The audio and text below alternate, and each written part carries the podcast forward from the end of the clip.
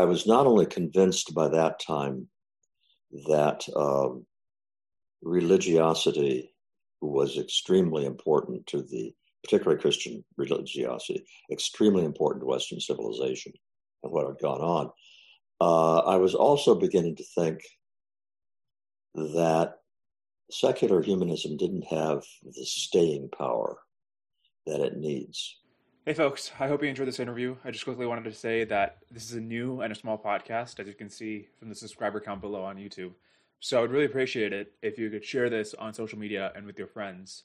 Um, that, that kind of stuff is really helpful. So if you can subscribe on YouTube, if you can leave a review on iTunes, and especially if you can tell people about this podcast, it helps out a lot, especially at this stage in the channel. Um, and we got a lot of great interviews coming up. I think you're going to really like them. So just stay tuned, and I hope you enjoy this interview.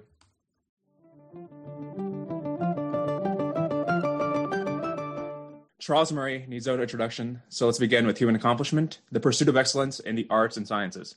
I first want to ask you, what motivated you to write this book? Uh, well, a lot of times while I was writing it, I wondered that myself. Uh, it was an incredibly difficult book to write. The short answer is that back in the 1980s, mid 1980s, I read a book by Daniel Boorstin called The Discoverers, I think it was. And Boorstin, you know, when I picked it up, I thought it was going to lay out this panorama of human accomplishment over the centuries. And it was really just a set of many biographies of a lot of major sciences and so forth. And there, there wasn't anything wrong with that, but it's not what I wanted to read. I wanted to see the whole thing as a panorama. And as has been the case with other books I've written, I had a book I wanted to read, and the, the way to do that was to write it. And so I set off uh, on writing this, and it was a five year task altogether, very intense five years. Clearly, you can see that from the uh, book itself. Um, I, have always had this question when I read books like this that seem to integrate every single domain of human knowledge. How, how does a human being write a book like this? Like, how do you consolidate so much information and integrate in these new explanations?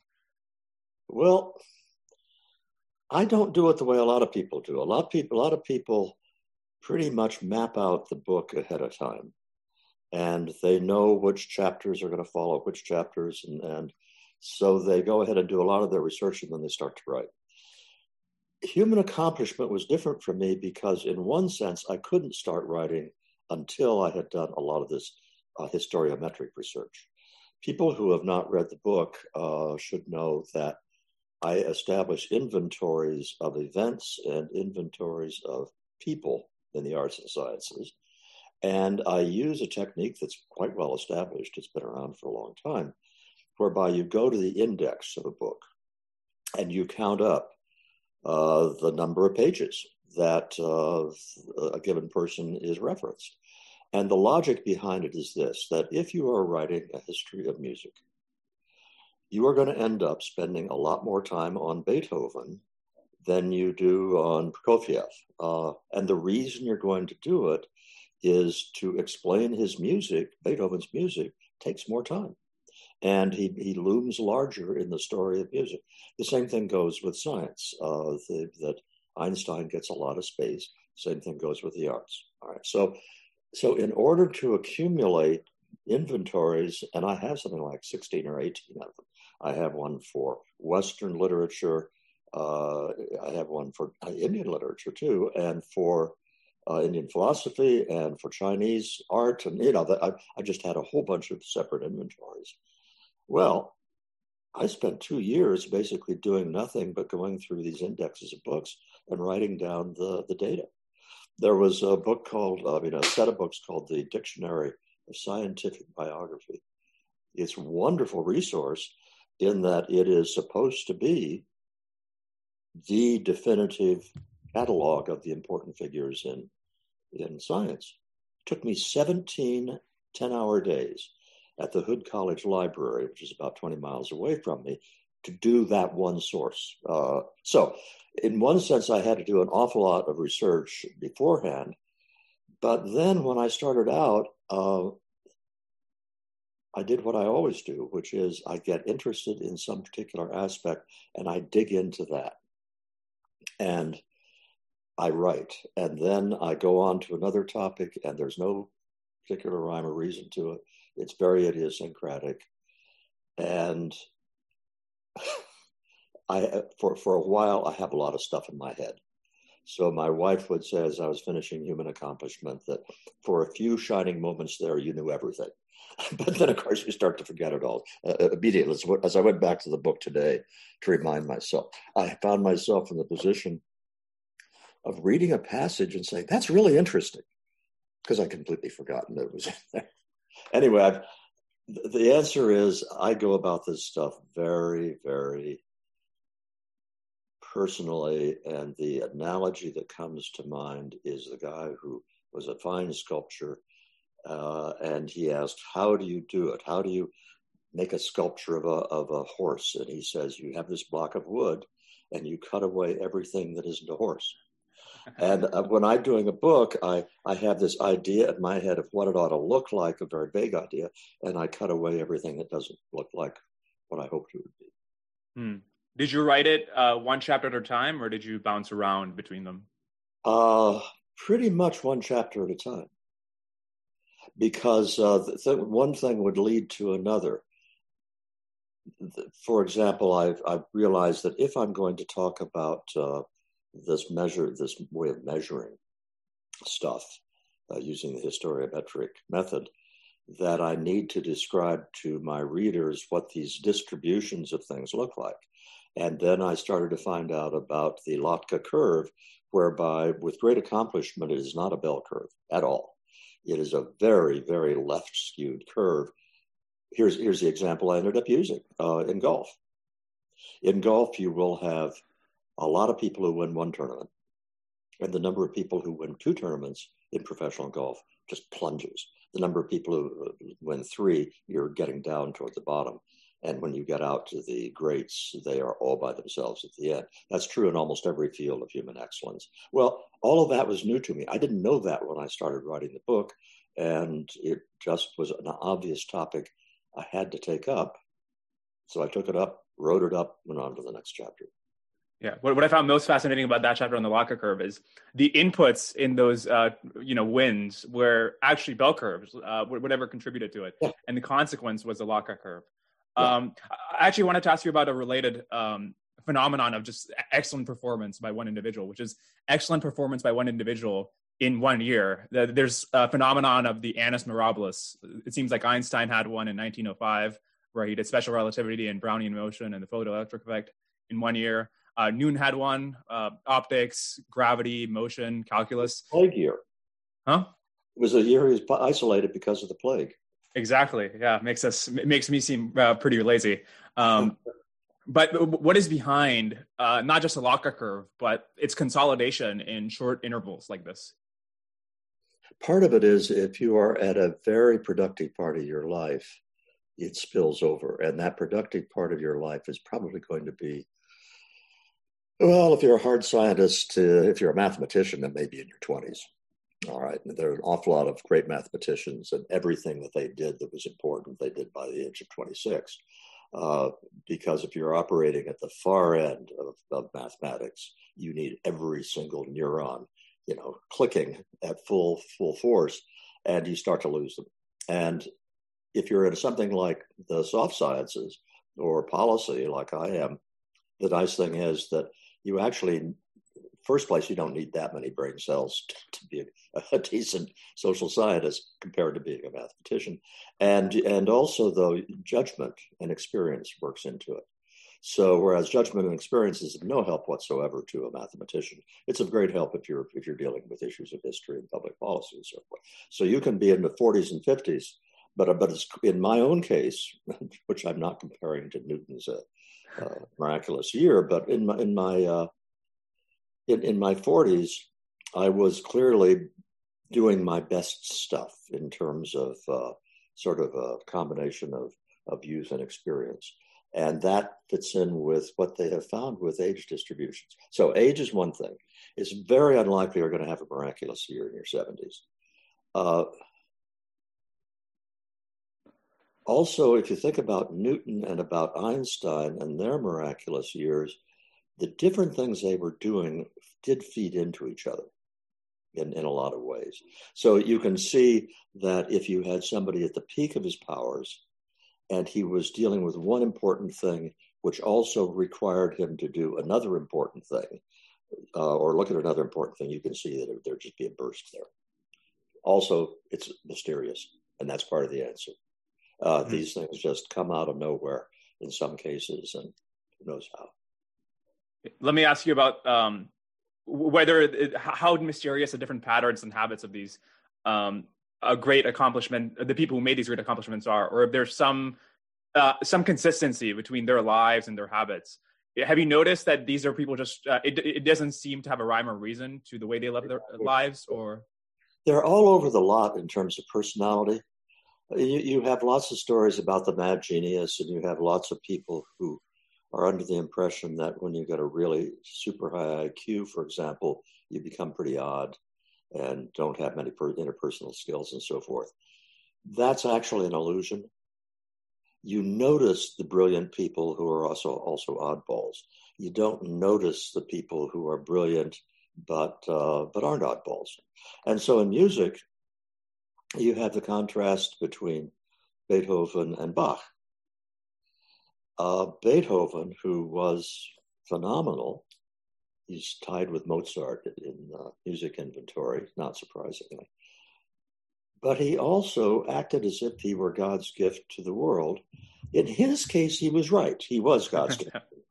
But not very many people are. And he sort of set the standard of the artist genius who has no time for ordinary people and uh, don't get in his way because he has to express himself. Okay. In his case, it was justified. Unfortunately, everybody who came after him thought, oh, well, this is the way you're supposed to act. Contrast that with Bach. Bach, number three, right after Mozart and Beethoven, and I have lots of people who say that's ridiculous. He should be number one.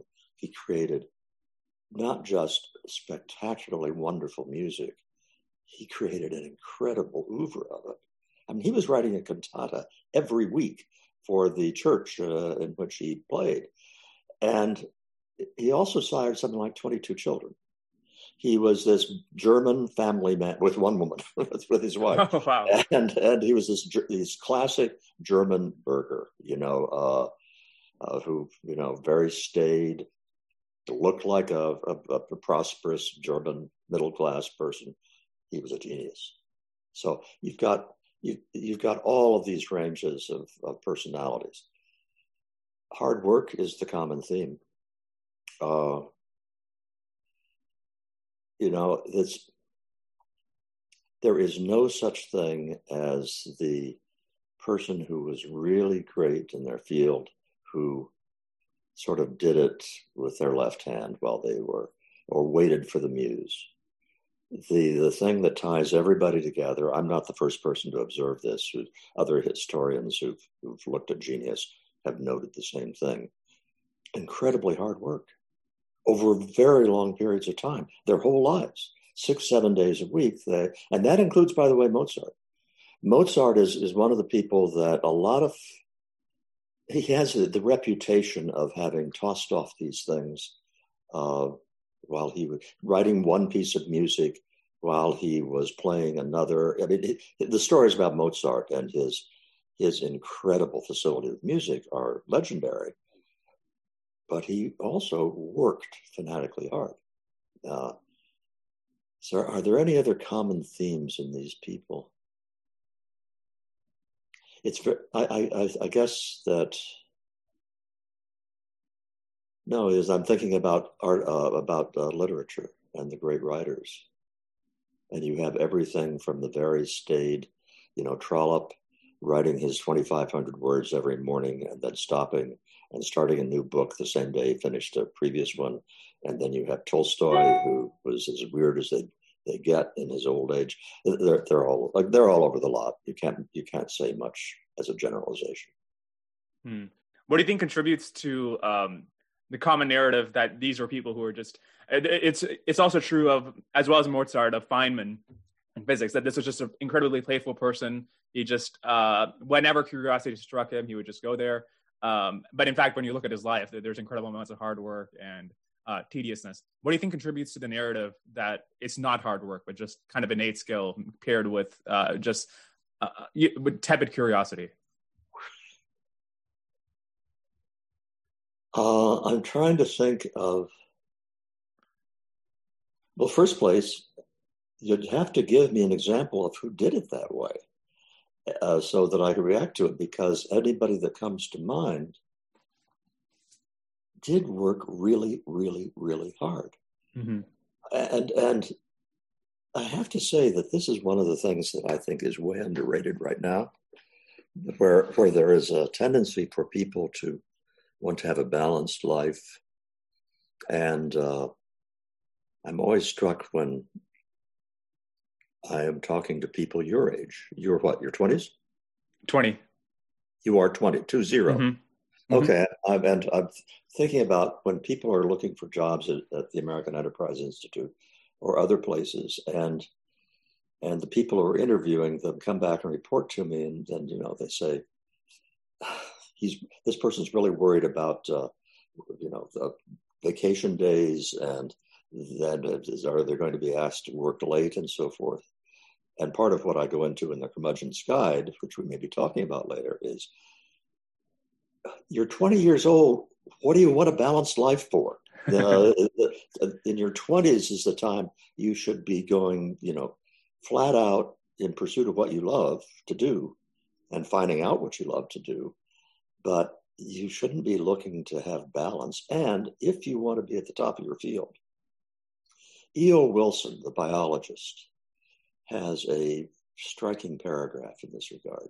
He says, if you want to be a top scientist, not a not a, just a good one, but a top scientist, that you've got 40 hours a week that you will spend on your teaching and ordinary university duties. And then you will have another 15 hours that you will spend on this, he said, and then you'll have another 15 hours you spend on that. And at the end of the paragraph, he's outlined basically an 80 hour week. And he said, This is just sort of basic. You aren't going to get there from here unless you're willing to do that. And in my experience, that's the answer. The people who rise to the top work their asses off. Hmm. And hardly anybody does. I was going to ask you this when we talk about Curmudgeon's Guide, but I'll bring it up now. Um, this seems to contradict your other advice of spending your 20s either in the military or in some far off country and place uh, should you focus in your 20s on your pursuit and vocation or should you spend it uh, doing these other things. Well been you've caught me in a way in a contradiction there. I did say pursuing the thing you love and learning what you love. So in your 20s what you don't want to do is to go directly to law school above all else from undergraduate. Actually you don't want to go to graduate school at all because you are 20 years old 22 years old, if you're graduating, perhaps, uh, you've proved one thing in life you're good in the classroom. That's your comfort zone. Not only uh, have you proved already you can deal with that environment, it's quite possible that you have never dealt with any other environment in your life. You've gone to good elementary and secondary schools, you've gone to a good college uh, all your life, you've been this, one of the smart people. Um, you haven't the least idea what's out there in terms of, of the the different options in life. And you've got to be proactive in jerking yourself away from your comfort zone. And the two best ways to do that are to go into the military if you're a new graduate, or for that matter, to get on an airplane with a one way ticket, get off the other end, and make a living in that strange country for a couple of years. Don't be a backpacker hanging out with the expats. Uh, get, get a job teaching English or tending bar or whatever, and get to know another really alien country. You can't go to London and Paris and do this. You can go to Bangladesh, you can go to Thailand the way I did, you can go to Nigeria, but you've got to you've got to see what's out there before you can decide how you want to spend your life. Once you start once you find something you want to do, that's the point at which you go into high gear in pursuing that. Hmm. Thank you for asking for that clarification. uh, let me ask you about your time in Thailand, and we'll get back to human accomplishment, accomplishment eventually. Uh, but in, in Thailand, uh, other than contributing to your political sensibility, as you explained in In Pursuit, um, how did it contribute in a way that you could not have gotten it or in the, in an American town, or that it was especially efficient to get it in Thailand in a different country? Well, let me let me illustrate it with with the early days in Thailand. Um, I was assigned when I first got there to a town called Lampang, which is in the northern part of the country, and I didn't know it at the time. I was being assigned to one of the most wonderful assignments I could get. It's just gorgeous up there. Uh, I was the only male Farang foreigner in the entire province, except for an elderly French priest. Uh, and I had culture shock, just like the classic case. I was miserable. I would be walking down the street of Lampang and I would just be exhausted because I, I spoke the language sort of. They gave pretty good training in Peace Corps training, but the social cues, the social cues are such that if you walk down a street in the United States, you know what's going on around you. You walk down a street in rural Thailand uh, in your first days there, you have the least idea what's going on, and it's very tiring. And uh, I, who prided myself on loving every kind of cuisine, didn't like Thai food. And it just, the list went on. I was miserable. But I still remember the day, maybe three months in, and I was in the back of a pickup truck. And uh, we were heading out to a village. We were doing building wells and privies was was the project, and the sun was rising and the mist was coming up over the paddies, and uh, the I, I said, you know, this isn't so bad, and and I had I had become comfortable in an environment where I had been utterly convinced I could never be comfortable, and an environment in which I eagerly sought to escape. Uh, I couldn't, without losing my pride, go home, but I really wanted to. Okay, so what's what good is that? Subsequently, anytime I've been thrown into a really strange environment, I've been able to look back on my own life experience and say, that's okay. You can deal with this. Uh, and that's what I mean by having, uh, three years later, I, I stayed in Thailand six years altogether. But by three years later, I'd be going down a street in Bangkok. And I was just absolutely cocky at that point. I understood everything that was going on around me. I was completely at home. And uh, that kind of accomplishment translates, it generalizes. That's why I want more people to do it. Also, that's where I learned what I love to do. It turns out I love to play with data, to uh, try to make sense of patterns in numbers. And I didn't know that when I went to Thailand. I did know it by the time I came back. Hmm. Well, let's talk about the patterns then of human accomplishment and the causes of it. Um, you, you mentioned in the book that there are very few golden ages of human accomplishment in times of peace. Why do you think that is? Partly it's an artifact because the world has usually been at war. And that it's been much more common to have periods of war than periods of peace. Uh, well, I'm in danger here of speculating in a way that I didn't in the book, as far as I can remember. It's possible that you have a relationship between a country that is fighting a certain kind of war wars of expansion, wars of, of which where which is part of a culture which is very vital and alive and aggressive and confident, which is the way that uh, you know Toynbee characterizes a society on the rise, a, a, civilization that is in the full flush of of, of uh, growing is also likely to be a not very good neighbor to uh, to the countries around it. That goes under the category of speculation that you should not take to the bank. But there's probably some relationship. Hmm. Um, and let's talk about wealth here. Um, you write in the book uh, whether wealth was a direct cause of Florence's artistic accomplishments, or whether the wealth and the artistic accomplishments were both effects of some other cause is difficult to entangle. What would this other cause be?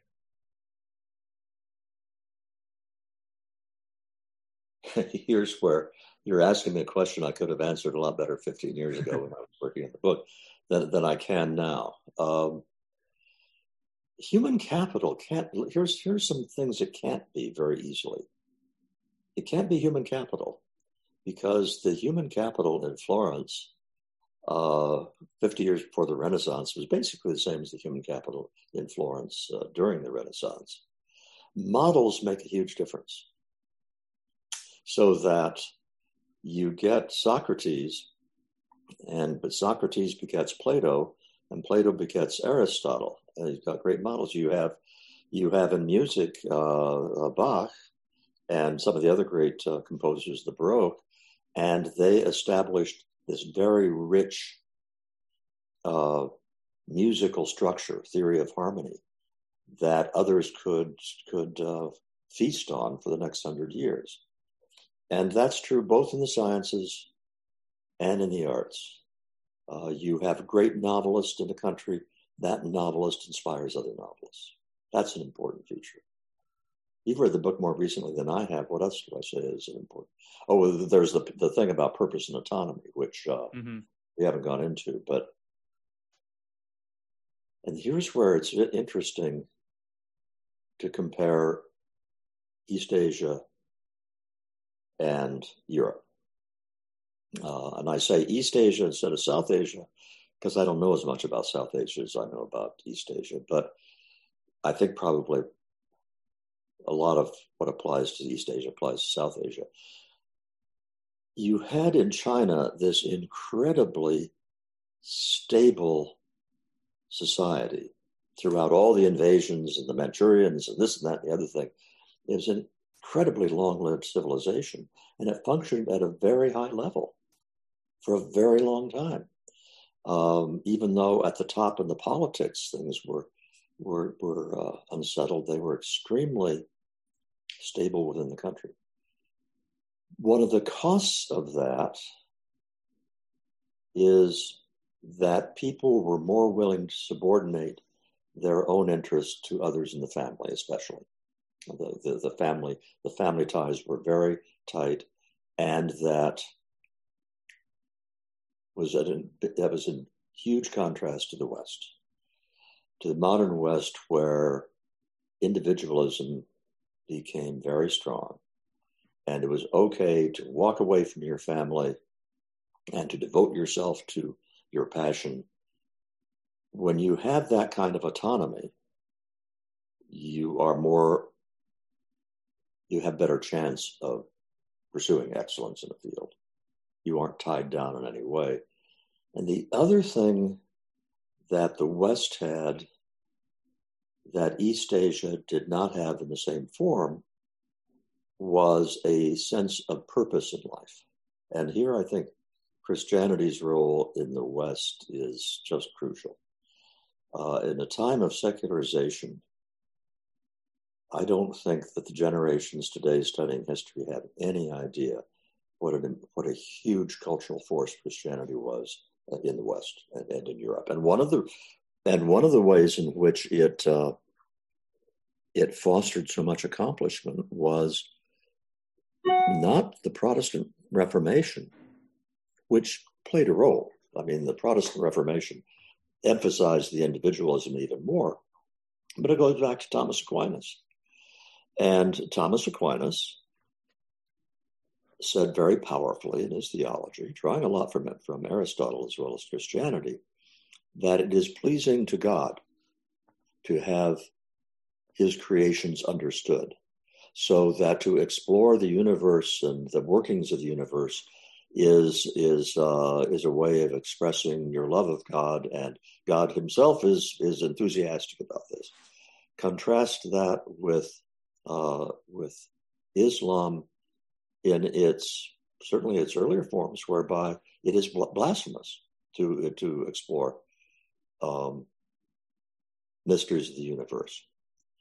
And at this point, whenever I start to talk about Islam, uh, then people say, "Yes, but you had the center of scientific development was in Baghdad and in the Middle East uh, for centuries, and in and in Spain when Spain was under uh, uh, Islam. And I do discuss that somewhat in uh, in Human Accomplishment. The short story being that basically the theological leaders sort of looked the other way, but it was never it was never enthusiastically embraced by the theology, and they just allowed a lot of uh, more freedom at some points in history than they did at others. Uh, but it's a very different it's a very different environment for fostering individual accomplishment. Uh, Islamic and Taoist and Buddhist outlooks on life versus Christian. And I'm not saying this in as a believer in a religious tradition. I'm talking about its consequences culturally for certain kinds of accomplishment. Hmm. Um, so, I mean, the Islamic Golden Age was only golden in comparison to the Dark Ages that Europe was going through but then this adds a wrinkle to both of the arguments, uh, the one you were defending and the one that that um, claims that Islam had a similar golden age, which is that why did Europe have a dark age following uh, the rise of Christianity that caused the fall of the Roman Empire or contributed to it? Um, what, what took so long between that and the Enlightenment? And you know, the counter narrative is, of course, that the Enlightenment resuscitated Europe from Christianity to promote future excellence. What's wrong with this narrative? I think you have to distinguish between two periods of Christianity. Christianity started out as a very communal, almost communistic um, religion. People living together in common, sharing things in common. Uh, and also, it had put huge emphasis on the world to come. And for centuries, and this is why you had it was so popular to have hermits and monasteries and so forth. This life is the preparation for the next. And it's unimportant in a way. And that's where Aquinas was so important because he flipped that and said, no, um, using this life to accomplish these great things is pleasing to God. That was a huge change. And it it probably was a major factor in changing the cultural um, setting for the Renaissance. Why did it last so long? Well, Aquinas didn't come along until what? Now, I used to know this. It's around the end of the first millennium, all right? So until then, you had a collapse of all sorts of civilized, civilized um, apparatus the Roman roads, the aqueducts, the the functioning cities. A lot of that went away. So you had a life that was very fragmented, very not many universities except a few in uh, Italy, and they were very rudimentary, and they didn't come along until the uh, Middle Ages. So there wasn't really any foundation on which to build uh, the universities started to find, provide a little place to stand for some kinds of things to get started. You had specific inventions that had a huge effect. Why did you get this outpouring of art, great art, in the 14th century? Oil paints made a difference. Oil paints made things possible that weren't possible before, but mainly perspective you know, three dimensional re- recreation of three dimensional spaces on a two dimensional canvas was a huge new thing on which people could build. And the other thing was the gradual development of the scientific method, which took a long time. But every step in that just opened up a new increment so to, to start building that foundation. And that as a foundation got built, it became easier to build upon that. And you, you had the outpouring in the Renaissance. The Enlightenment did not rescue Europe from Christianity. Uh, uh, I remind you, the Enlightenment didn't come along until the 18th century. An awful lot had happened before the 18th century. Things were really, you know, at, at a very high velocity at the time that the Enlightenment occurred. Uh, I admire Steve Pinker. I think that his infatuation with the Enlightenment is a little overstated. Hmm. Uh, it occurred to me while you were talking uh, that there's there's an interesting pattern here that you talk about more in the by the people, which is um, the institutional sclerosis is only evaded when there's something that just causes the downfall of everything that came before. Yeah. Um, and it seems like that's what happened in Europe, where you had nothing to start off with, and that just caused immense rates of accomplishment after. For for people who are not familiar with uh, uh, institutional sclerosis, this is the contribution of Mancur Olson, an economist uh, who wrote a couple of seminal books back in the 1960s and 70s, which said, look, what's, what happens with any society is that over time you have sclerotic institutions because it's like barnacles in a boat that slow it down. In the case of institutions, it is that special interests get things worked out to their advantage where uh, th- th- so they want to keep it that way and then another special interest gets another you know twist in the law or whatever. And over time you get hundreds of these these um, inefficiencies these barriers that get put up. It's very very hard to get rid of them. I'll, I'll give you the classic example uh, is the sugar subsidy in the united states that um, we still have a subsidy for sugar farmers in the United States, which leads Americans into a situation where they're paying twice the world price for sugar.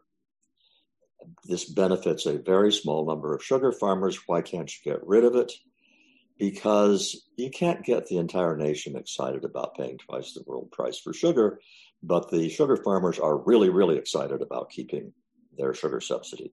And so every time Congress tries to repeal it, you have this very effective, powerful lobbying uh, thing go into uh, uh, operation in, in, Washington, and they manage to convince enough people to keep it that it never, never goes away. Okay, take the sugar subsidy, multiply that 500 times, 1,000 times, and you have institutions that really can't get much done. And does that remind you of any institutions in the United States today, such as the CDC and so forth? Um, and, and Mancur Olson said, well, there is one way, and that's to lose a total world war. and so he, he contrasts the economic recovery of Japan and Germany with the economic recoveries of England and France after World War II. And he says, what's the difference? Germany and Japan had no choice but to start over from scratch. And the French and the British were not required to do the same thing and Germany and Japan just cruised right on past them uh, within a few years. Mm. Uh, this kind of sclerosis also sounds like not just contemporary U.S., but also your account of Antonine Rome, where you talk about uh, civilization that had accomplished a great deal already, but was now stagnant, sclerotic, secular. Am I reading too much into this, or no. are you in part describing the U.S. as it is today? Yeah, uh, Ross Douthat, the New York Times columnist wrote a book called, I guess the title is The Decadent Society. And he's basically making the point that that's where we are now. And he, he makes the point as well that you can have a society that is decadent, that is still a very pleasant place to live. And Rome in the Antonine period was still, at least if you had money, it was still a very pleasant place to live.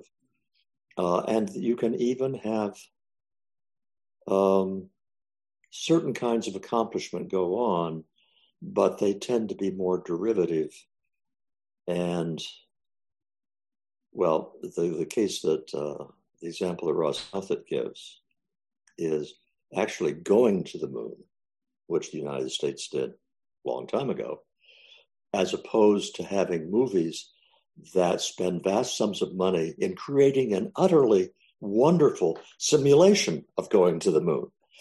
Uh, the, it's, it's a it's a real, you know, the genius of the uh, the people who create these special effects is real. The artistry of what they do is real. It's a very different accomplishment from actually taking the Saturn V out on the launch pad and lighting that mother up and, and sending it to the moon. Yeah, you're in a especially good position to talk about this because you wrote um, with your wife uh, the book on Apollo. Um, oh, to what to what extent has the decline in the rate of accomplishment contributed to our society being decadent? Or is it the other way around that because our society became decadent, the rate of accomplishment declined? I think that it's um,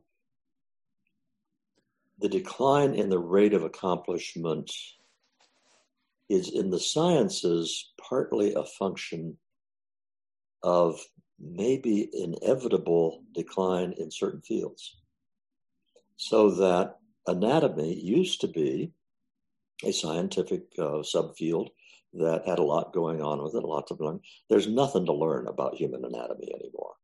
Uh, contrast that with genetics, where we are in a golden age and there's all sorts of things being discovered all the time. And so you have different fields at different stages of development. In the sciences, there's a number of fields that are extremely well developed. And there's only so many fundamental discoveries that you can make. You know, once you once you've discovered uh, Newton's laws, yeah, you can then get quantum mechanics, but it's getting harder and harder to have basic new discoveries of things that have already been done. So, to some extent, you've gotten the sciences uh, an inevitable decline. In the arts, it's a different thing. There is no reason why we still couldn't be composing great music in C major. Uh, there's no, it's not as if Beethoven and Brahms and uh, Haydn and so forth wrote all the great music there was to be written there. But it's not going to happen. And it's not going to happen because the cultural milieu simply is not going to produce that kind of accomplishment. And similarly, you are not going to have certain kinds of great literature written anymore because, again, of the cultural milieu. The, the, uh, the kind of culture that produces uh, the English novel of the 19th century requires a fundamentally different sensibility from the uh, cultural milieu in which writers of today live. So there, I think you've got a case that a, a society that has become decadent in some ways changes the milieu, which impedes artistic accomplishment. Hmm. I'm not sure I can say the same thing about scientific accomplishment, but I could certainly say it about social science accomplishment, whereby what we are witnessing now in the social sciences is a collapse of the principles that my generation of social scientists grew up believing were absolutely inviolate, such as I disagree with what you say, but I will defend to the death your right to say it, such as uh, that there's that if there is science you don't agree with, the answer to that is to have better science that refutes the bad science. And the idea of safe spaces, of getting triggered, of being canceled because you say things which are factually true but are hateful or whatever. That is a sign in the social science of not just evidence but pervasive corruption. Mm. That's a case of a culture having enormous effects, not in the hard sciences, but in the soft sciences. Although there are people working in the Google who will tell you that it's having effects on the hard sciences as well.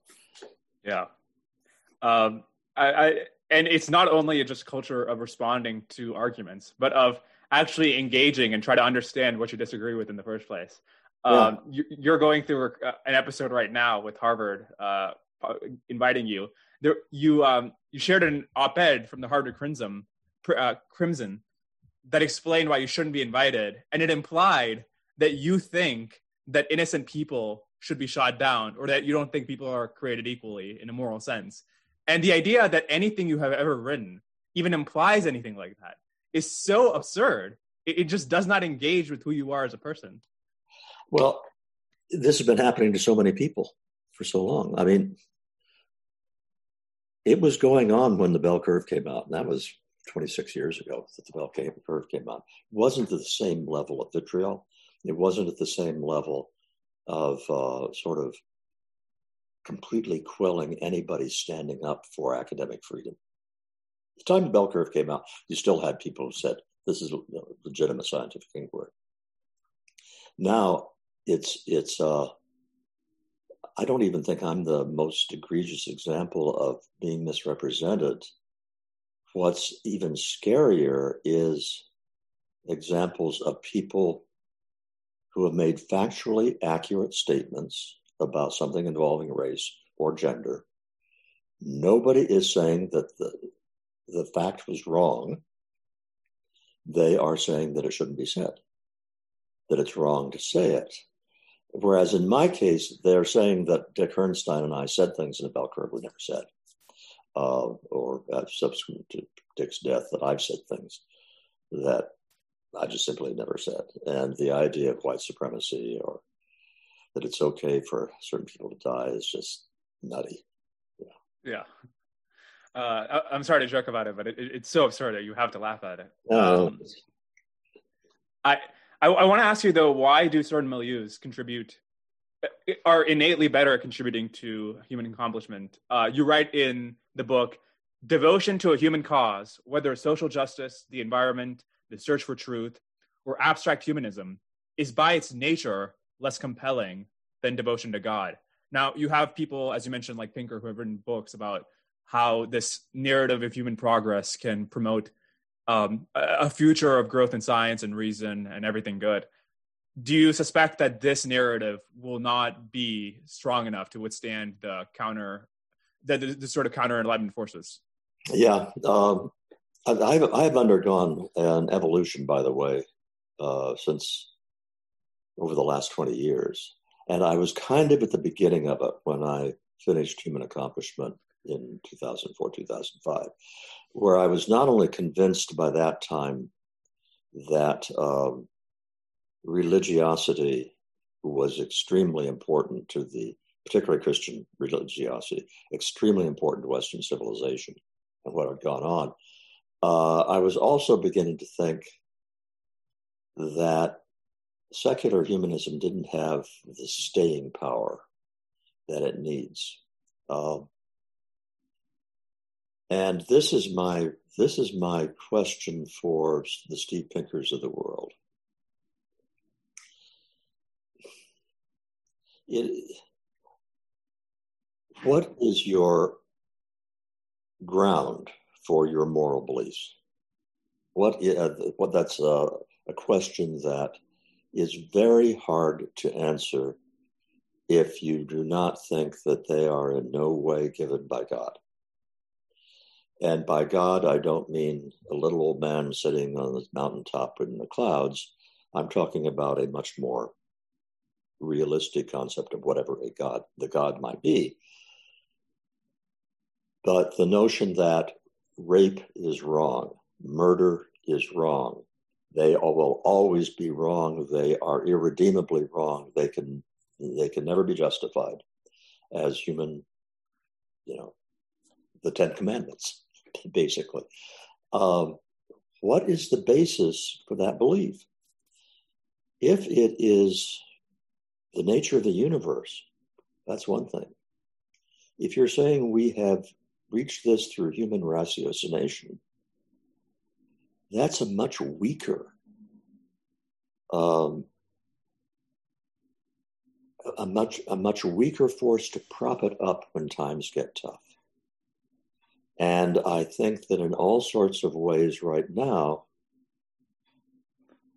I hope you don't ask me for a lot of specific examples because I'm not sure I can give them but you see people backing off of what used to be very firm moral principles because it's increasingly unpopular or inconvenient or unfashionable to believe them. And the examples of backing off the principles in moral and social science of the search for truth, of the, the importance of the truth as trumping everything else, the importance of um, civil discourse and all that, all sorts of things which you have professors who 25 years ago would have said, This is the foundation, my moral foundation for the way I conduct my life and my profession, who now have backed away from that big time when it comes to their professional obligations. And I'm saying to myself, doesn't this also spill over into your the firmness, is the persistence of your moral principles in other ways? Uh, so I think a secular society is not just that it's likely to be much less productive than than the West was previously. Uh, I think that it has a false sense of security that it can never fall back into the bad old days of totalitarianism and barbarity of all kinds. We can fall back into the bad old days very easily. Hmm. Uh, so, uh, um, I could ask you um, philosophical questions about how you know which philosophy better grounds its morals, but let me ask you instead a practical question, which is: we do see declining rates of religious adherence in America and across the world, and it doesn't seem. I mean, it could be the case, but it doesn't seem like a huge resurgence of Christianity is coming anytime soon. If secular humanism isn't strong enough to stay in the face of these um, other totalitarian trends, is there any sort of other philosophy that doesn't require Christianity that is?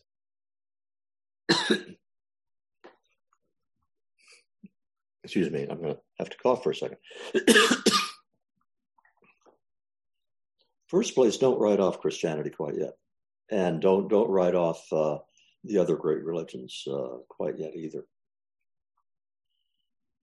I use the analogy. I think the first time I ever used it was in Human Accomplishment. Uh, that the 20th century was kind of the adolescence of mankind. That the Enlightenment had delivered some body blows to some very old ways of looking at the world you had the Enlightenment and the the uh, primacy of reason. Then you had Darwin, who uh, dealt a body blow to the understanding of how the biblical description of how the the universe and the world were created.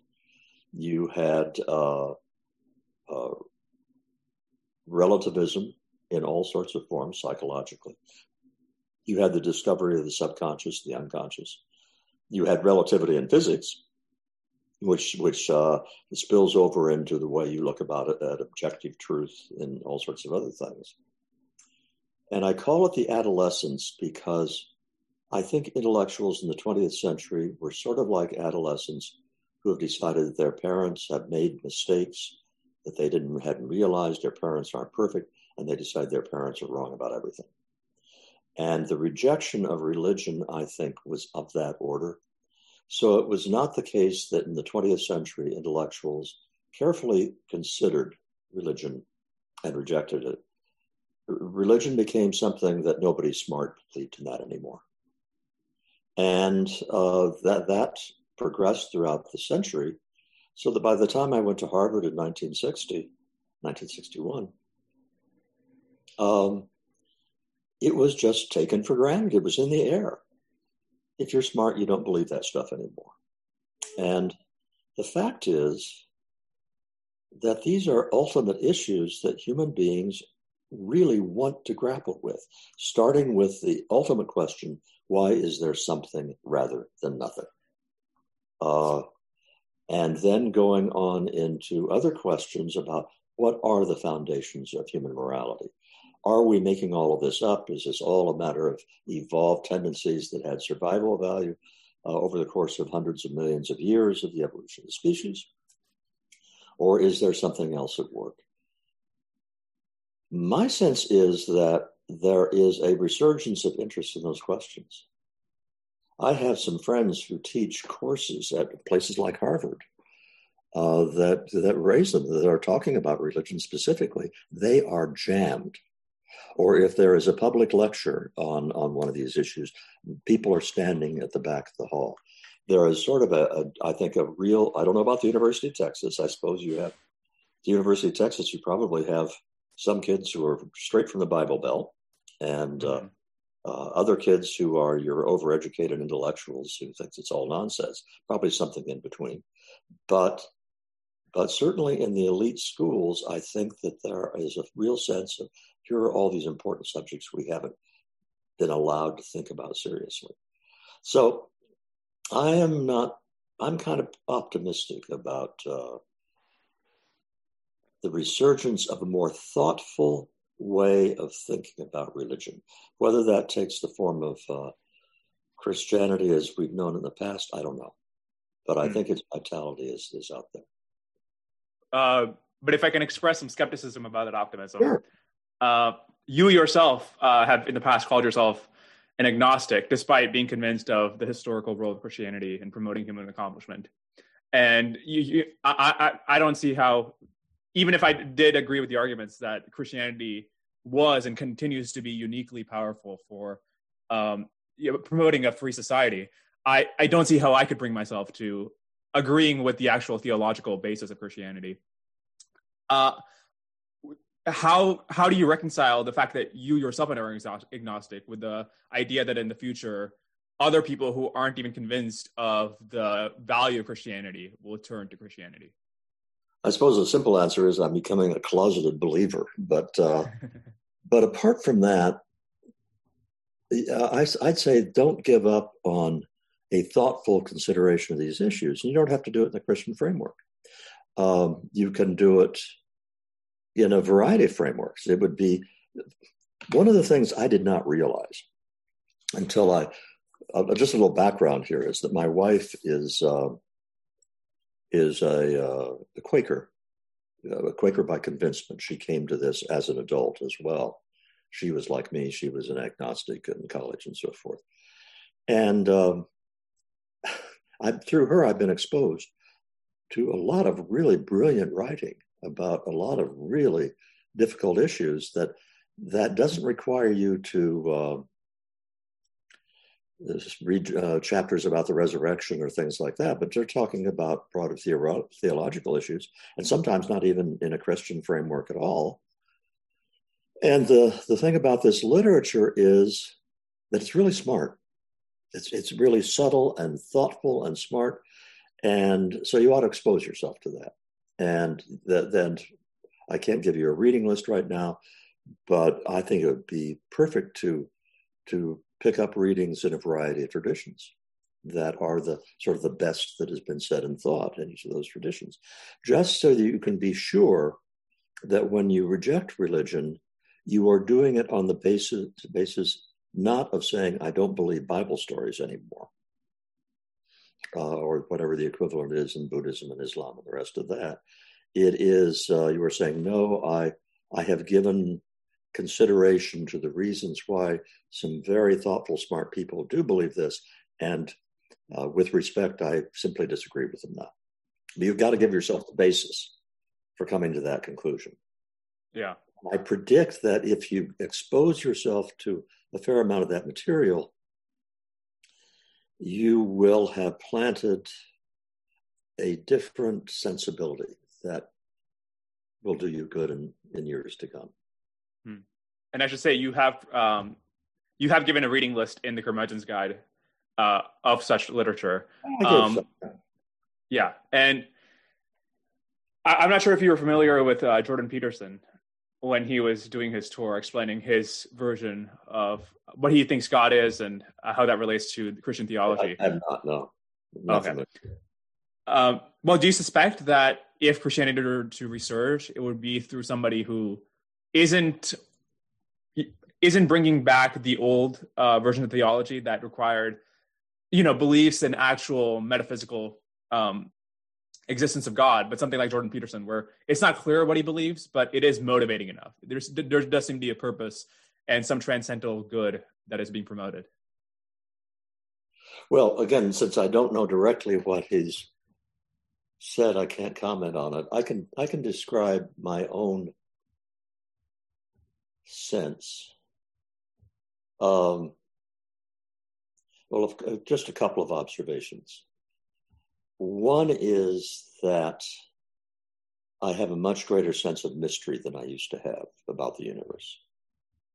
And I don't think that's made up. I think that contemplating all sorts of things that we see around us and you know, that that all it wants to say that ah everything that can be known can be known by the human mind that becomes a little more implausible because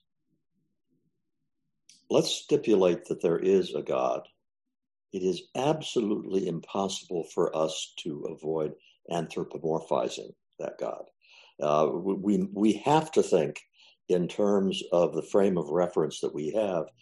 And a God that lives outside of time, outside of history, that permeates everything is not possible for us to understand. Uh, we are, if, if there is a God, we are like my dog trying to figure out what I'm doing when I'm running a regression equation. Okay? The dog can look at me and he can try to try to relate that to something he can understand. He has the slightest idea. And similarly, when people say, well, how can there be a God? Because if there were a God, they would never allow all this suffering. I mean, that's sort of the level of, of just a lack of appreciation for the intellectual challenge of trying to get your head around some of these questions. There, I will also make one other observation, and this comes through my wife and, and the people I have been exposed to uh, over the years through her. I think that that there is in religion uh, something equivalent to being tone deaf. Um, some people cannot hear a melody. Doesn't mean the melody doesn't exist. It means that they are impaired in, in trying to hear that. Some people are colorblind. Doesn't mean color doesn't exist. It means they can't see it. I think there are differences in human beings in their ability to um, sense other ways of knowing besides the hyper rational ways in which I try to know things. And I have become convinced it is not that they're making stuff up. It is that they aren't making it up. And the fact I can't see it is because I'm the equivalent of tone deaf or colorblind. Uh, and it's not my fault, but it is incumbent on me to do the best I can to understand what the melody is like and understand what the color red is like. I, uh, I, I suspect this might be the or hubris and naivety of my youth, but I have read C.S. Lewis and a few other people, and obviously I haven't engaged with the literature in any serious way. But it seems to me when statements like "God is beyond time and place" are made, it they're not even wrong. I, I'm not even sure what is being said, but like you said, it might be just me not understanding the way in which it's being said. On the other hand, if you start with the stipulated truth that there is a God, then in what sense would that God be time bound or space bound? Yeah. But what does it mean to not be time bound? That's remember what I said. It's hard to get your head around this stuff. That's exactly what I mean. Yeah, yeah, exactly. What I, mean. uh, I, I, will go back and um, try to educate myself on these topics. C.S. Lewis is better than nothing. I mean, I'm glad you've read C.S. Lewis. Uh, he's he's he's. Did you find him interesting? I did, and it was actually in the context of a debate I was having with a friend in high school, and she convinced me to read. Uh, I was making the same arguments about the problem, uh, the problem of evil, and she convinced me to read one of those books. Um, and I, I mean, it, he has a way, he has a prose that's really captivating, but I, I just didn't find the arguments that persuasive. Okay, well, um, you've exposed yourself. Yeah, I'll expose myself some more on your recommendation. Um, but let, let me ask you now about the link between liberty and human accomplishment. Um, Ch- China not only, of course, had the differences in worldview and milieu that contributed to um, lower purpose and autonomy, but it was to go to some uh, more uh, physical differences. It had it was easier to govern geographically than Europe. Maybe that contributed to the fact that it was also easier to thwart innovation and new ideas. Um, and now we're coming in a time when, as you described, by the people, there's just a tremendous burden on the average individual from the government. To what extent do you suspect that this has dampened the rate of human accomplishment? You know, in working on human accomplishment, I had to come to grips with the fact that so much, basically, liberty as conceived by the founders, uh, by Locke and uh, the 18th century tradition, is very young. It's very new. And all of this vast array of human accomplishment that I'm writing about came before that. So I had to sort of accept to myself that you don't have to live in a libertarian world in order for great things to happen because they've happened in the past. But I'd reconcile that to some degree by saying, but the people who accomplished those great things had a lot of de facto liberty. So that they might have been living under an absolute monarchy. Uh, they might have been, in fact, they might have been living in France, where which was much more uh, authoritarian than Britain was. But um, you could still, if you were one of the French intellectuals, be given a lot of personal freedom to go ahead and pursue what you wanted to pursue. And that was true elsewhere in Europe as well. Having said that, there's got to be a link between the freedom to do what you feel this passion to do and being able to do it. I mean, it's just simply got to be it's it, you've got to have uh, more potential for great human accomplishment when in some ways you have created de facto freedom for people to pursue it and if you're going to have de facto freedom for a few this is the point at which i become a good constitutional madisonian and say the great thing about the united states was the united states said was everybody should have that freedom not just the people that uh, the state will leave alone Mm. Um, so let's talk about your plan then about uh, setting up these various defense funds to create this de facto autonomy. Okay, this is a book that uh, hardly anybody who's listening to us will have read. It's called By the People. And it spends the first four chapters detailing all the ways in which this society is becoming moribund in terms of the Constitution, which is now bears no resemblance to the Constitution as it existed up until about 1937, uh, to the sclerosis in the uh, federal government. Uh, here's, I'll just give people a, a, a quick sense of how much things have changed. In 1960, hardly any corporations even had an office in Washington, D.C. Maybe the airlines did because they were regulated and the trains. But most American corporations, Washington just wasn't important. Now, not only does every corporation have a major presence in Washington, both directly and in employing lawyers and lobbyists and all the rest of that, um, they run their businesses in large part by trying to get a competitive advantage the way a regulation is written or a piece of legislation that's passed, uh, whereby the state is uh, providing them with uh, an edge over their competition, just in complete opposition to what the free market economy is supposed to be like. Then you've got the regulatory burdens, which are the main focus of by the people, whereby I'm not worried about JP Morgan and all the regulations that have been foisted on it by uh, uh, by the post uh, uh 2008 uh, recession. J.P. Morgan can afford to have, you know, 500 lawyers jumping through all the hoops the government wants it to jump through. And in fact, by the way, since I'm mentioning J.P. Morgan, it is uh, the CEO of, of Chase who said that it gives us a bigger moat referring to the legislative regulatory legislation. It, it gives them a better protection against competition. I'm worried about the guy who wants to open up a corner store and can't open up a corner store because of all the regulatory hoops he has to go through. Uh, I'm I'm worried about the person who a bureaucrat can come to them and say, "Oh, you're in violation of such and such," and if you try to fight this, I'll put you out of business because uh, uh, you can't you can't resist the amount of pressure we can bring on you. And so I suggested, why not have legal defense funds for systematic civil disobedience? And the proposition is federal government cannot possibly enforce these tens of thousands of regulations that it has piled up. Can't possibly do it. They can only get away with all that if people voluntarily comply even with idiotic regulations. And so, why don't we not comply with idiotic regulations? Let's go ahead and run our business the way we, it should be run. And then, if the government comes after us, uh, we have defense funds, perhaps funded by the profession, perhaps funded by philanthropists, which say to the government, we're going to fight this.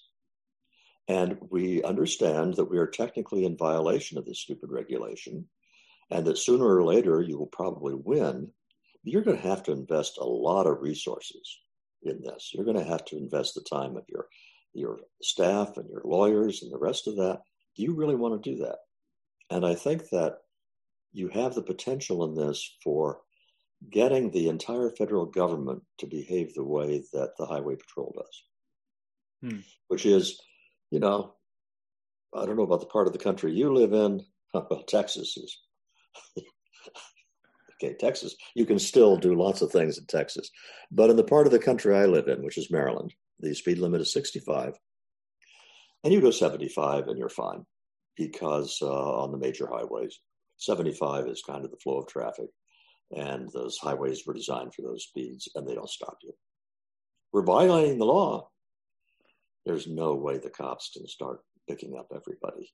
And, uh, and, and so why not have a regulatory, de facto regulatory regime in which we have discouraged the government from enforcing the stupid regulations and encouraged it to, uh, to focus on the, the important ones and I have more specific suggestions for how, how to do that. But that's that's the that's the premise for developing the the uh, defense funds.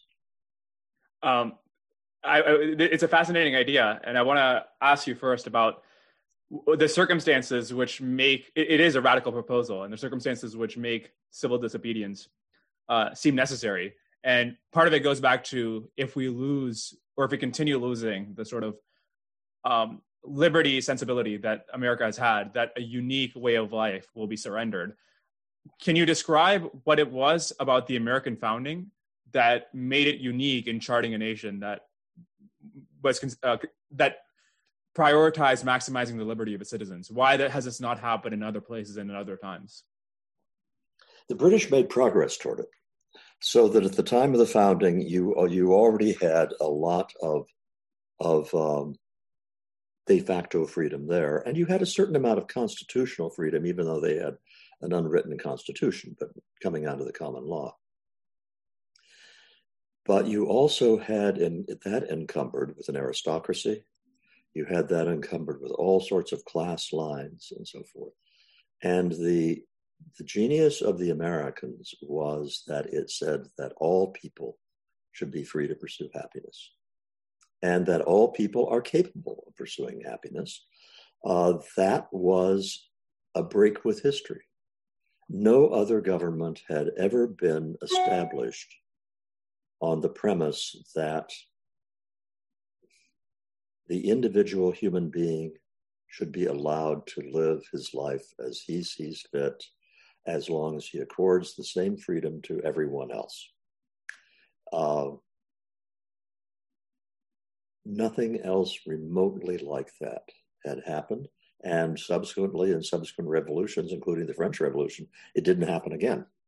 The, the United States was the only, the only one which, which had a, a, not only a statement of the freedom of people to pursue their own happiness, they set up the government with explicit, tortuous ways of constraining that government from ever uh, sliding down the slippery slope into an ordinary authoritarian government. Now, the fact that it lasted, two, two comments about that, uh, because I know the reaction out there.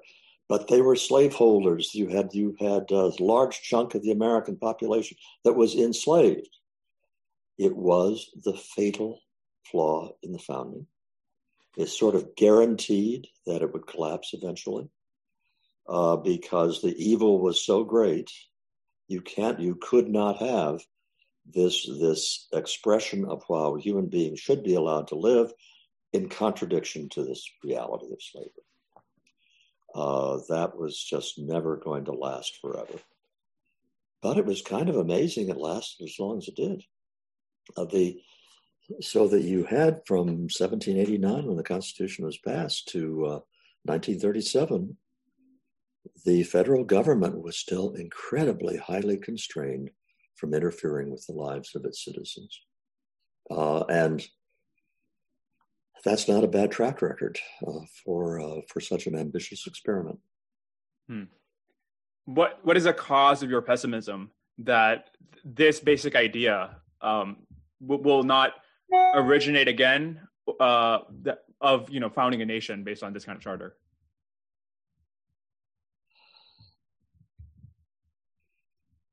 Well, I'm hesitating because I have been so surprised by the last four years. Um,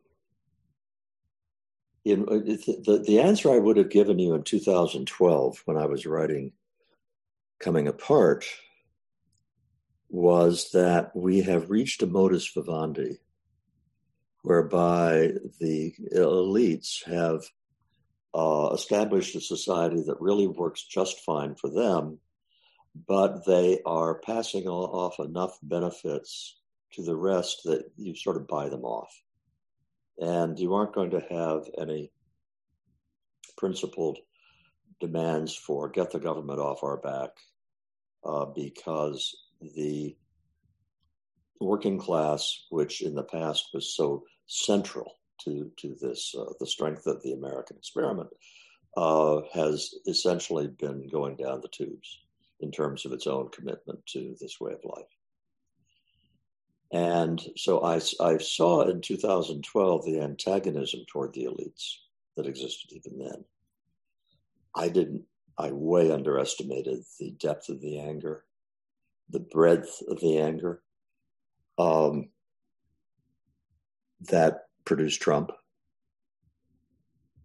And in one sense, that seems to indicate a potential for the resuscitation of an older way of looking at how American society should function. But the last four years have also been a case where what was formerly known as the right has proved itself to be every bit as authoritarian in its own, way as the left is, and just as willing to engage in all sorts of practices which, uh, in you know, would ordinarily be considered and just antithetical to a conservative perspective in the world, let alone a libertarian perspective in the world. So we are now in a situation where there's way more energy in the middle class and the working class for radical change than I ever would have suspected existed. I'm not happy about the kind of radical change that they're in favor of, too. Basically, at this moment in history, as I reach my 77th year, no, I'm in my 78th year, um, a movement that I thought had enormous vitality and potential just 10 years ago, namely a, a, a practical libertarian form of politics practical libertarian means small L libertarian, willing. It's Madisonian. I'm really thinking about Madison's conception of the rule of government. Uh, whereas I thought that really had a chance of regathering some strength. Uh, I'm an oddball now. What, I'm, I'm, all sorts of people on the right now think people like me are cucks. We're, you know, we're useless. They're they're going to go beyond that. So basically, if, if you can give me any reason not to be pessimistic, I will grasp at it. Yeah, I, I don't think that. Uh, so strategically, I think there's a certain degree of optimism, but not tactically, not within the next uh, couple of decades. Do you think that the um, coalition that Trump assembled could be recaptured to a more libertarian sensibility? Because right now you have what could be seen as the um, voice of that coalition on TV, Tucker Carlson, sometimes using the word libertarian as an epithet. Um, you have the Tea Party's uh, wing in the Congress, the Freedom Caucus, being the strongest supporters of, of, Trump and high deficits and whatever else. Can this movement be uh, re- reconsolidated with a more libertarian sensibility? Gee, if Tucker Carlson just could channel his former self uh, uh, he would have a potential for being a very effective political figure. And by getting in touch with his former self, I'll, I'll, tell you my reaction as I listened to Tucker, which I don't do very often. But I used to know, you know, I used to know Tucker. Uh, not close friends, but knew him and admired his work. And sometimes when I have listened to him in recent years, I still agree with him. And he is saying things with passion which which needed to be said.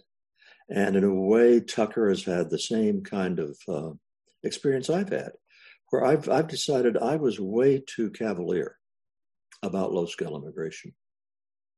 The, you know, the economists say, hey, low scale immigration is a net win win, and they're not taking away jobs from, uh, from Americans and all the rest of it. And I just bought into that too glibly and didn't think hard enough about how it feels not to be an economist going through the numbers and saying, hey, it's a win win. And instead being a carpenter who used to get $19 an hour, and I've been undercut uh, by uh, low skill immigrants who are working for $12 an hour with no benefits and no social security and all that. And, and I, I'm saying, how would I feel if I were in that situation? I would be angry as could be uh, if I were in that situation. And so I think Tucker has hold of some some uh, growth that he has done, where he has augmented his former positions, which I was very close to about liberty, with some other truths that need to be taken into account. What's happened is, though, you're right, he uses libertarian as an epithet, and uh, he has gone too far in defending the indefensible with a lot of the mm-hmm. things that Trump has done. Uh, but I would like to think that when uh, Trump is gone, uh, which I assume will happen after this election, could be wrong, that um, you might have people like him who have a synthesis of some aspects of the populism that deserve to be part of the synthesis, but a core that goes back to individual freedom and limited government. And the, the, the, the one thing that you can be too dismissive of when you're being a pessimist like me is that you discount the effect that an individual can have. So if you had a Ronald Reagan type of personality or an FDR kind of personality that were were uh, uh, holding these views this time, that person could be a success, successful politician. Problem is, you can't manufacture that kind of person. So I don't know if one's going to come along. Hmm. But you have manufactured for them, I think, uh, a worldview that w- would be incredibly helpful in sh- shaping their policy agenda and their communication. Uh, you, I, I, think you could be analogous to what Hayek was to Ronald Reagan, uh, to whoever comes in the future. But do you have in that position advice for people who want to preserve a remnant of the libertarian sensibility and mold the, this worldview in a way that could be applicable and persuasive to current and future circumstances. Do I have, let me go back to the beginning of your question. Do I have any ideas about what? Advice for uh, oh, keeping advice. this remnant. I guess at this point, I'd hunker down and wait for the storm to pass. Now, you're 20 years old, so you're going to be hunkering down for a while anyway, just as a matter of uh, biographical necessity in the sense yeah. of I certainly hope you don't hit your peak at the age of 23 or 24. That would be a disaster. Um, but suppose I were 30 years old, 35 years old, and interested in, in being engaged in this sort of thing again. I think I just accept that probably not much that I want to do is going to be possible to do for a while. And that you could po- possibly do something like you could join a think tank you could you could run for office at local levels uh, campaigning on your principles and probably get elected but you're not going to, to be in a position to run against the milieu in a big way. The milieu is really strong, and the and it's really hostile to to the kinds of things that I think and you probably think right now. And to sit back and wait for things to be less hostile, I guess is what I would do. Mm. I don't have um, time um, to sit back and wait for things to get less hostile, but I have all the time in the world. Um, I I want to ask you about the methods of this civil disobedience. What has come of the Madison Fund since you wrote this book? Nothing. Uh, what what happened is the uh, there were some people who were interested in starting one, but remember the book came out, I think in 2014 or 15, and it hadn't been out very long until we were in the 2016 election cycle, and uh, all of this kind of stuff just uh, nobody was paying any attention at all to it anymore. Hmm. Um, you expressed your skepticism that th- these issues could be resolved through the political process, but somebody who's trying to make the case for Trump might say he has done some amount of deregulation. We're about to have six to three conservative majority on the court. To what extent has the political system been able to solve these issues? Well, I wish I knew what the story was with regard to deregulation. I've heard people say that there have really been some quite significant things that have been done. Uh, I've also heard that actually there's more smoke than fire there. Uh, but but are, it, are we better off with regard to the regulatory regime than we were four years ago? The answer is probably yes. Uh, six to three majority on the Supreme Court does that make it conceivable that that the court would uh, modify what's called Chevron deference? And um, sorry to introduce the legal jargon, but Chevron deference comes from a case involving the Chevron company, and the Supreme Court held then. And by the way, Antonin Scalia was in favor of this. The the, the government, the Supreme Court has said that um, the court should defer to what the regulatory agency has said in its regulation in cases where there is any doubt whatsoever. In other words, the court is not going to try to second guess the regulators. Well, I sympathize with the notion that the courts should not try to become expert in these very arcane issues that a lot of regulations involve, but there should be some modification of that whereby if the administration of this regulation is clearly, obviously idiotic, translating that into some more acceptable legal language, the court ought to be able to overthrow regulations uh, without having to get into the minutiae of all the technical things that, that led to Chevron deference. Well, if that were overturned, what you would basically be, be uh, doing is putting a rein on the regulatory state, which it has not experienced uh, for the last 23 years at least. Hmm. So is that possible, the 63 court? I guess it's not impossible. That's better than nothing. uh, I, I, if that doesn't happen and we have to stay with this bizarre system of regulations we have. And by, by the way, the first part of that was such a, it was a great description, but it was incredibly frustrating to read that you have this everything uh, if you want to appeal the regulation that the re- regulators are imposing on you you have to go to the regulators themselves. Um, but if you were trying to battle them in this sort of legal war of attrition with the madison fund people will say how do you expect to beat the federal government? What kind of resources could you possibly assemble that would be enough to combat their resources? Oh it's it's much easier than people think because you just take a look at the budget of let's say uh, the uh, regulatory agency for workplaces. Uh, I'm blocking on the name of it right now. Um, they're responsible for regulating every workplace in the country and enforcing regulations on. And you're talking about thousands of regulations, and they don't have that many inspectors. So you will have companies that won't get inspected, particularly small companies, won't get inspected for years at a time. And they, at, at the level of the back off, the, they have taken on so much regulatory responsibility that there's no way that they can staff up to respond to that. And when you appeal, or let's say that you have, let's say that you have knowingly violated a regulation, they've come and they want to fine you for it.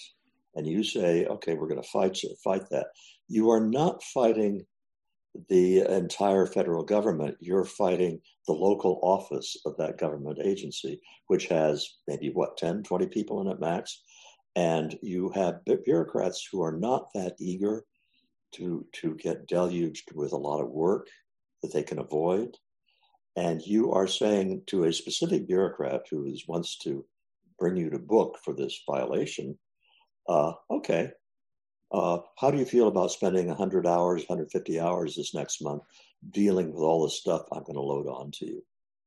Because one of the things about the regulatory state, which is you can you don't have to prove things. You just have, you can set things in motion, which will cause an enormous amount of work just to deal with the, the, the, the process that you've set in motion.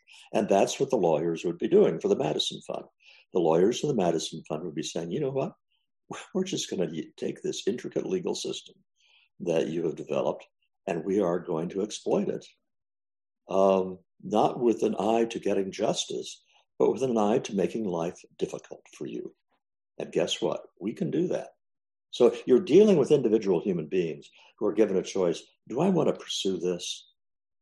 Or shall maybe I pick on an easier target? And a lot of them are just going to pick an easier target. Hmm.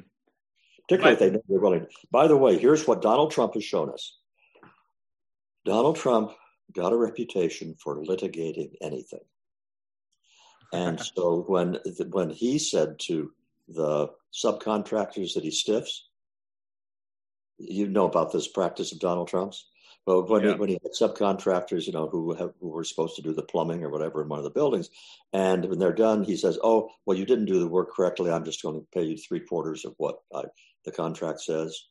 And when they say we're going to fight this, Trump would say, "You fight this, and we will keep you in court forever." And he made good on it.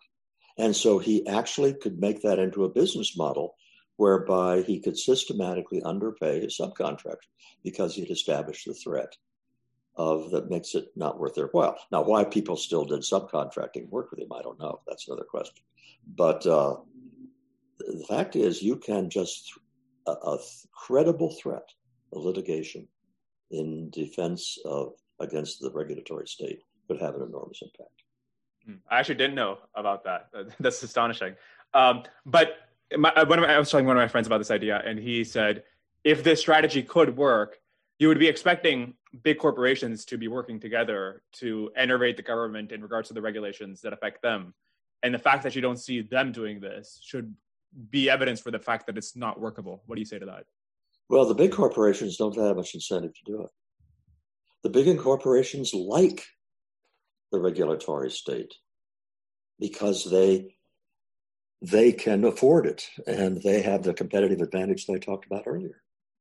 So it's, I'll tell you, the kind of place it would work is in the professions, like dentists. Um, by the way, I raised this with my own dentist, and he said yes. Uh, dental dentists are subject to all kinds of picayune things. My dentist had once been fined because he had inadequately instructed his staff in the use of the fire extinguishers in the office, and he paid a fine.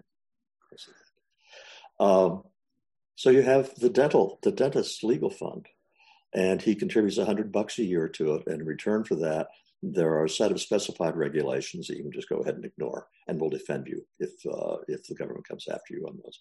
E- each little dentist office would have a lot of incentive to uh, to be part of that. The same could go for physicians, uh, other small companies. Uh, there could be lots of different organizational groups that would have an interest in combining because together they could pose a uh, response to the government that no individual dentist could. Yeah. And the added benefit there would be that there would be a number figure on the cost of regulation of dentist. If if a dentist is willing to contribute $100 a year, then you know you can say that this is actually the cost of the regulation you're imposing on dentist offices if they're willing to pay that yeah um, but uh, uh, so here are some other issues that somebody might bring up with this scheme you say in the book that regulations that have a halo effect should be avoided because even though they might be insensible uh, you're not going to get a majority of the people to back that cause aren't most regulations probably ones that have a halo effect behind them By halo effect, I mean uh, it, the, the, regu- the purpose of the regulation is to protect the environment or an endangered species. Uh, it's very hard to get if you if you are resisting regulations uh, that people say will create dirty air. If you resist those regulations, it's going to be a public relations disaster. You'll be amazed how many don't have that halo effect. Um, I give some examples in the book uh, about uh, getting fined for not having a sign saying poison on a storage place of beach sand. And the reason is this is a brick-making factory that in some conditions, under some grinding operations, beach sand can produce a now I can't remember respiratory problem. So you're supposed to label the the room in which the beach sand is being kept with poison. You know that kind of. You have no idea if you have not been directly involved in this how picky you so many of these regulations are, and they don't have a uh, halo effect. They cannot stand the light of day. Hmm. I'm glad I went to computer science. I don't know how to deal with the. Uh, oh, you're in one of you're in one of the areas which has the least regulation of anybody. Yeah, and not if uh, not if Donald Trump and Tucker Carlson have something to say about it. Yeah. yeah. um, yeah, eh, but so then this brings out the question: If this method works, why hasn't the Madison Fund taken off? Why have these defense funds taken off? Um, first place, the answer I gave you before. Mm-hmm. Donald Trump came along a few months after the book came out. Now, even if Donald Trump hadn't come along, the fact is, not that many people read books like that. You would have to have a couple of people who read the book that have big bucks and would start a trial fund all, all on their own. Actually, if you had one guy, I mean, suppose that a Jeff Bezos decided this this was uh, something to try. You have a variety of people in this country who are so wealthy they can undertake significant uh, innovations like this all on their own. They don't have to get a bunch of other donors, but it would have to be that kind of effect. I think uh, mm-hmm. has to be somebody else who who is as crazy about the idea as I am, uh, but who has lots more money than I have. I haven't found that person yet. Um, let's talk about the future of uh, liberty. You, in the last part of the book, you talk about your optimism that in 200 years, when we've grown much wealthier, we'll find this sort of interference from the government unnecessary and even absurd. But we we're much wealthier than we were 100 years ago, and yet we're still impinging on the lives of other Americans. What makes you optimistic that as you grow wealthier, we'll see lesser need of these regulations? Uh, part uh, the, the driving thing is increasing wealth. One of the things that makes you wonder about the importance of public policy is if you plot uh, per capita GDP in constant dollars over the last century. It basically goes up like this, and you can see that you can see the uh, the depression of 1929, but it's a little tiny blip in terms of this this longer term curve. You take a look at 2008; it's a little blip, and then we, we go back up. So unless you have policy of you know Stalinist stupidity, of Soviet stupidity, presumably we're going to continue to get richer, and it might be lower growth rates than we've had before. But even if you growth have a growth rate of one or two percent, from the base we have now, you're still getting richer reasonably rapidly. At some point, when per capita GDP is $100,000 per person, the idea that we need this vast, elaborate bureaucratic apparatus to, let's say, deal with poverty, it's really silly. I mean, for a long time, a lot of us have been saying, look, if you just took the money and gave out the money, you get rid of poverty, and it's a lot easier. Uh, but but we've never been at a point of national wealth where it is so obviously idiotic that we are using this uh, complex machinery. So I think that time will come. That that wealth wealth will be enough that we can afford free riders. You know, that we can have some people that will take a guaranteed basic income, which I've written a book in favor of and they will use it to live their lives off the backs of their fellow citizens, but by that time, the backs of their fellow citizens won't feel the burden anymore. And we already have a lot of people behaving that way anyway. And so who cares? It would free up the rest of us from all of this stuff we have to put up with uh, with public policy. In, in terms of other kinds of technological changes, however, actually policing, which is such a big deal now with uh, the Black Lives Matter thing, in many ways, policing is being transformed by technology. And so is our vulnerability to crime, so that uh, you're much more invulnerable to property crime than you used to be. And uh, the police, with the body cameras and so forth, do we expose terrible behavior on the part of the police? Uh, sometimes, yeah, we do. That's a good thing in terms of a deterrent effect in the future. And it's uh, also much a way that you need far fewer governmental oversights if you have more transparency without the government oversight. And an awful lot of the transparency on policing is coming not from anything the government is doing uh, to uh, oversee the police, it's the public overseeing the police with video cameras.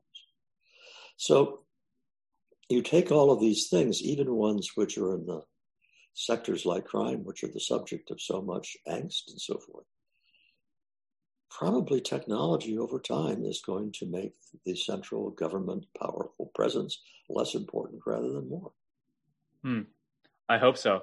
Um, by, by the way, you were absolutely right in the last chapter when you said that even liberals will have to recognize that local, that public unions in their local governments are um, causing problems. And of course, this has happened in police unions. And you know, the the claim, which is true, is that they protect people from accountability. They don't reward good behavior and prevent punishment of bad behavior. And this raises the question: What about the other public sector unions? Uh, should they be given the tr- same treatment? So hopefully that lesson will permeate. Do you think that's going to happen? Well, two things. At the local level, a lot of these unions behave differently than they do at the national level. Or I should say, in small cities and towns, they behave differently. So that let's take the public schools, for example, and the teachers' union. Uh, the teachers' unions are incredibly destructive in big cities in terms of the ways in which they protect themselves at the expense of the students. In uh, Valley Elementary School, six miles from here, where my kids went to elementary school, uh, I think the teachers are members of a union, but they don't behave that way.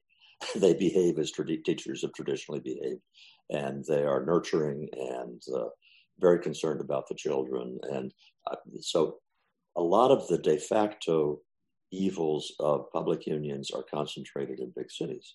But that's true of so many other things. I think it's also in one of the final chapters of By the People that I make the argument, which I'm more and more convinced of, that this divide between daily life in the big cities, and Austin is a big city in this regard, uh, but Chicago and Dallas and Houston and Los Angeles are even more like this. It's just so different. All of your all of your relationships are way different if you are dealing with a plumber in New York City uh, and you're dealing with a plumber in a town of 15,000 people. The, the, the ways in which the problems of daily life are utterly different in big cities and small cities and towns, I think is behind an awful lot of the political polarization that's taken place. The people in the big cities look at problems of public unions, they look at the problems of the police, they look at these and and they have one set of characteristics.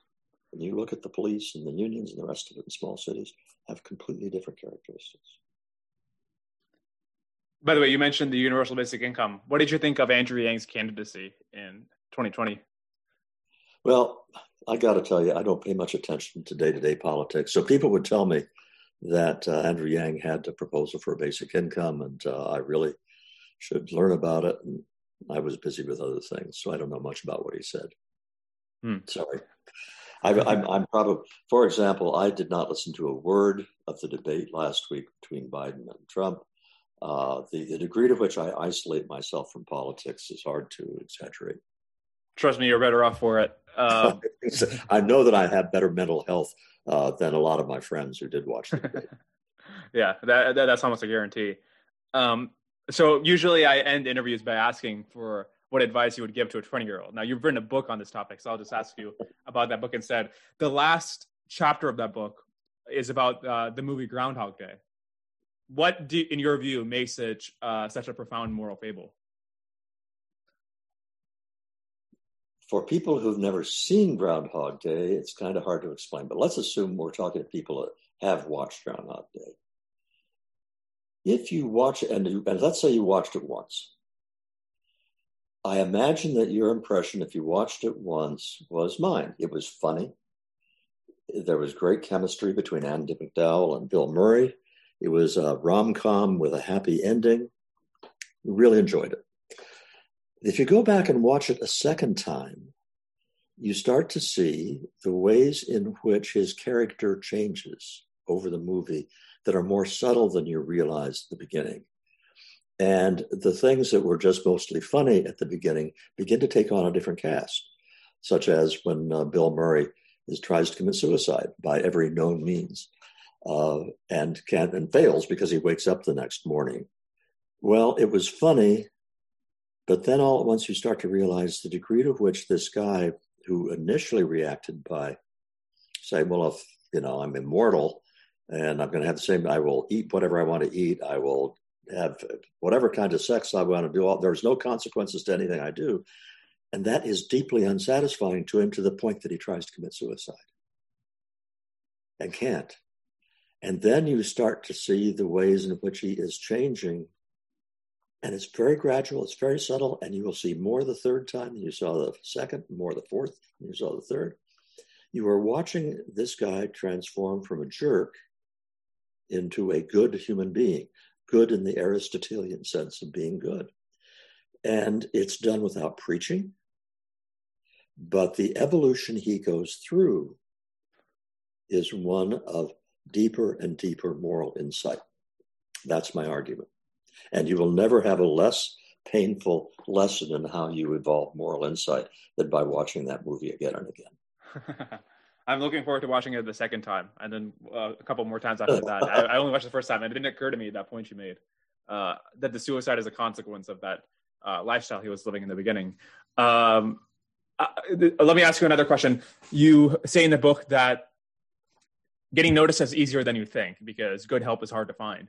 And how, what do you think explains the fact that there are young people with talent who are trying to get noticed, who are trying to get opportunities, at the same time there are curmudgeons who are looking to hire people who are qualified and talented. And yet both of them are frustrated. Why are the young people who are looking for, how are they frustrated? Are they not able to get jobs where they think they can do uh, that? I'm not sure, but I, I think that's the common perception that it's harder to get noticed and get a, your first break and your opportunity. Well, I guess that you're just going to have to take it on trust. That because I felt exactly the same way when I was 20 years old, and I was thinking, I was thinking, gee, how will I get ahead? Am I going to go work for a company and sort of hope that somebody will notice me? And I, I really can't overemphasize the degree to which, if you look at it from that point of view, it just looks like the luck of the draw. And if you look at it from my end of it now, which is you, you're hiring people, or I used to hire people, you want something really simple. I used to when I had, when I used to interview people to hire back in the late 1970s. That's a long time ago, but I was looking for a hint that they were anal compulsive. What I wanted was some sort of in the course of the questions, some sort of a sense that they weren't just making it up, they weren't saying it to make me happy, but they just cannot rest if there is an imperfection in something they're supposed to do. They just they they can't stand um, not doing a good job on things. Some hint that they won't even roll their eyes if you said, "Oh, we're all going to work till ten o'clock tonight because we got to get this thing out." that they'll that they will jump in on that. It is so hard to find someone who says, I am going to work my ass off if you hire me. No holds barred. If you can convey that, the number of people who will hire you like this instantly is very high. But not only that, look, I've had lots of research assistants over. Well, they aren't research assistants. I haven't. I gave up on using those a long time ago. Um, but I have had some administrative assistants, and they're doing mostly very simple things, and a couple of them stand out enormously. And the simple reason they stand out is that if they are asked to do something, it happens. That's really simple. And and and unless you've hired people and had co-workers or people working for you, you don't realize how rare it is to find somebody who will do it. You know the Nike slogan, just do it. Yeah. yeah. I know exactly where that comes from. Don't tell me about the storms at sea. Don't tell me about the traffic. Don't tell me about your dog being sick. Just get it done, you know. And uh, that is really a rare quality. Hmm. So um, you're going to do fine if you have that attitude. Yeah, I'll, I'll, if I don't, I'll try to cultivate it, and I'll try to um, make sure I do. Uh, it, this, by the way, reminds me of the final paragraph of Human Accomplishment, and it, oh. it if you happen to have the book around you, I would uh, I love to hear you read that final passage. It's incredibly beautiful. Well, thank you, because I enjoyed writing that final passage. There are the some last paragraph, yeah. Yeah, the last one. One of the things about uh, going back to reread books is that I have friends of mine who write books that say they hate it. Um, that they say, "Oh, I could have written this better." I got to say, I go back and I reread my books and I say, "This is really great." Okay, here is the last paragraph of Human Accomplishment. A story is told about the medieval stonemasons who carved the gargoyles that adorn the great Gothic cathedrals. Sometimes their creations were positioned high upon the cathedral, hidden behind cornices, or otherwise blocked from view, invisible from any vantage point in the ground. They sculpted these gargoyles as carefully as any of the others, even knowing that once the cathedral was completed and the scaffolding was taken down, their work would remain forever unseen by any human eye. It was said that they carved for the eye of God. That, written in a thousand variations, is the story of human accomplishment.